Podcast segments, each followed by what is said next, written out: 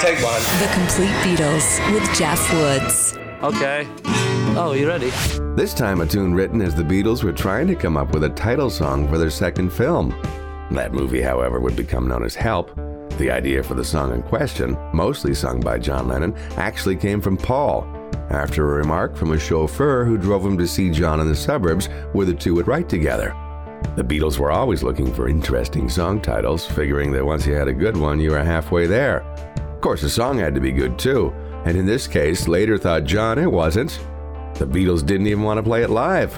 Still, it became a big hit over here, entered the top 40 on the 27th of February 1965, and became one of the Beatles' 27 number ones. And it all started with Paul asking that driver, How have you been?